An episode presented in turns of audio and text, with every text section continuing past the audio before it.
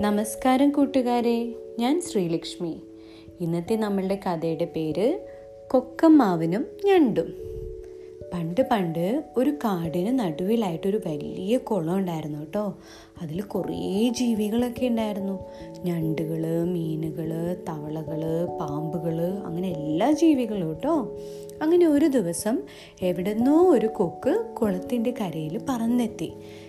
കൊക്കിനാണെങ്കിൽ ഒത്തിരി പ്രായമായിട്ടോ? അതാണ് നമ്മൾ കൊക്കമാവെന്ന് പറഞ്ഞത്. അപ്പോൾ പ്രായം അധികം ആയതുകൊണ്ട് ഇരേനെ പിടിക്കാനൊന്നും പെട്ടെന്ന് കഴിയില്ല. എന്തെങ്കിലും തന്ത്രം ഉപയോഗിച്ച് മാത്രമേ ഇനി വിശപ്പടക്കാൻ കഴിയുള്ളൂ എന്ന് കൊക്കമാവന് മനസ്സിലാവും. അങ്ങനെയാണ് കൊക്കമാവൻ നോക്കുമ്പോണ്ടല്ലോ കുളത്തിൽ നല്ല മുഴു മുഴുത്ത മീനുകളും ഞണ്ടുകളും എല്ലാം ഇങ്ങനെ ഓടി ഓടി നടക്കണു.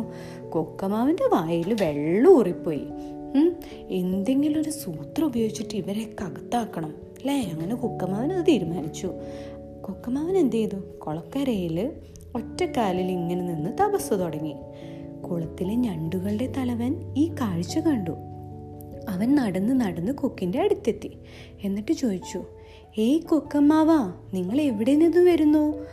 ഇവിടെ കണ്ണടച്ച് ഒറ്റക്കാലിൽ നിന്ന് എന്തെടുക്കുകയാണ്?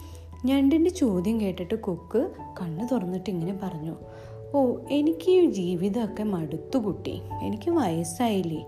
ഇനി ശേഷിക്കുന്ന കാലം ഇവിടെ എവിടെയെങ്കിലൊക്കെ തപസ്സൊക്കെ ചെയ്ത് ജീവിതം അവസാനിപ്പിക്കണം എന്നൊക്കെയാണ് ഞാൻ വിചാരിക്കണേ.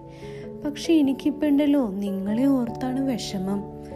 അപ്പം ഞണ്ട് ചോദിക്കും ഞങ്ങളെ ഓർത്ത് അമ്മാവന് എന്തിനാ വിഷമിക്കണത്? ഏ ഞണ്ടിനൊന്നും മനസ്സിലാവില്ല. അവിടെ വന്ന് നിന്നിട്ട് ഞങ്ങളെ ആലോചിച്ച് വിഷമിക്കുക അതെന്താ? അല്ലേ? അപ്പോൾ കൊക്ക് പറയും ഞാൻ എല്ലാം പറയാം കേട്ടോളൂ കേട്ടോ എന്റെ ഒരു ചങ്ങാതിയുണ്ട് വേറൊരു കൊക്ക്. അവന് ഭാവിയിൽ നടക്കാൻ പോകുന്ന കാര്യങ്ങളെല്ലാം പറയാനുള്ള കഴിവുണ്ട്.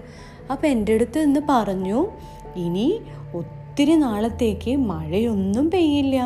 ഞാനിവിടെ വന്ന് നോക്കിയപ്പോൾ നിങ്ങളുടെ കുളത്തിലാണെങ്കിൽ ഇത്തിരി വെള്ളമേ ഉള്ളൂ. അപ്പം ഇനി മഴ പെയ്യാതെ ഇരുന്ന് കഴിഞ്ഞാലോ? ഉടനെ തന്നെ വെള്ളമെല്ലാം പറ്റി നിങ്ങളെല്ലാം മരിച്ചു പോകുമല്ലോ ഇതാലോചിച്ചിട്ടാണ് എന്റെ ദുഃഖം. കൊക്കമ്മാവന്റെ ഈ വാക്കുകളുണ്ടല്ലോ നമ്മളെ ഞണ്ടിനെ ആകെ ഭയപ്പെടുത്തി. അപ്പോൾ കൊക്ക് പറഞ്ഞു നിങ്ങൾ ഒന്നുകൊണ്ടും ഭയപ്പെടണ്ട കേട്ടോ. ഇവിടെ നിന്ന് കുറച്ച് അകലെയായിട്ടൊരു മറ്റൊരു കുളമുണ്ട്.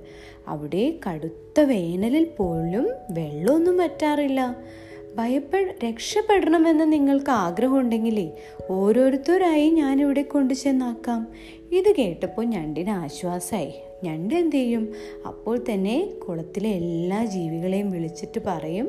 കൊക്കമാവൻ പറഞ്ഞ കാര്യങ്ങളൊക്കെ പറയും. അങ്ങനെ ഈ കുളത്തിൽ നിന്ന് ജീവനം കൊണ്ട് രക്ഷപ്പെടാൻ കൊക്കമ്മാവിന്റെ സഹായം തേടാൻ തന്നെ അവർ തീരുമാനിച്ചു. അങ്ങനെ പിറ്റേ ദിവസം രാവിലെ കുളത്തിലെ മത്സ്യങ്ങളിലൊന്ന് കൊക്കിന്റെ പുറത്തു കയറിയിരുന്നു.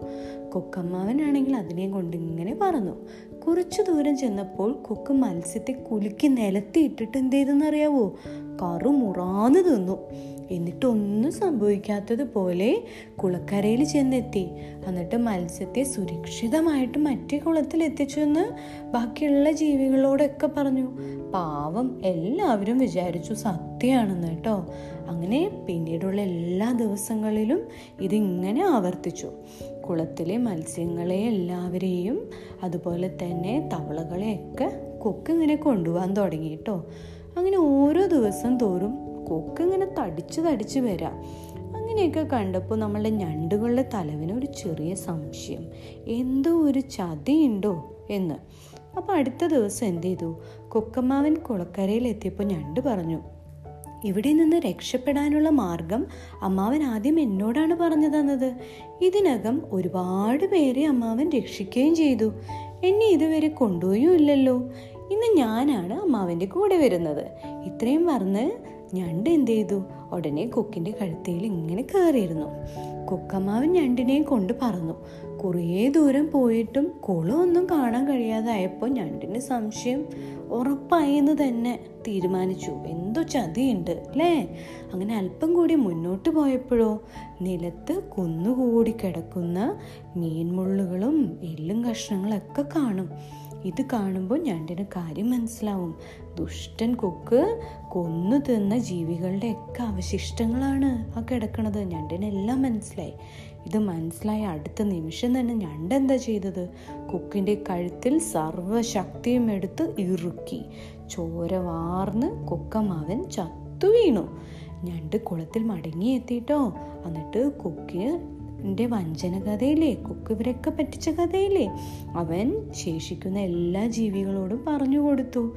പിന്നീട് ശത്രുഭയം ഒന്നും കൂടാതെ അവരാ കുളത്തിൽ സുഖമായി ജീവിച്ചു. ഇഷ്ടായോ ഇന്നത്തെ കഥ? എന്താ ഇന്നത്തെ കഥയുടെ ഗുണപാഠം? ശത്രുവിന്റെ കാപഢ്യത്തെ വിശ്വസിക്കുന്നത് ആപത്താണ്. കണ്ടില്ലേ? കൊക്കമാവൻ പറഞ്ഞത് വിശ്വസിച്ചിട്ടല്ലേ? എല്ലാ മീനുകളും ചത്തുപോയത്. അപ്പോൾ ശത്രുക്കളെ വിശ്വസിക്കരുത് കേട്ടോ. ഇനി അടുത്ത കഥ നാളെ പറയാട്ടോ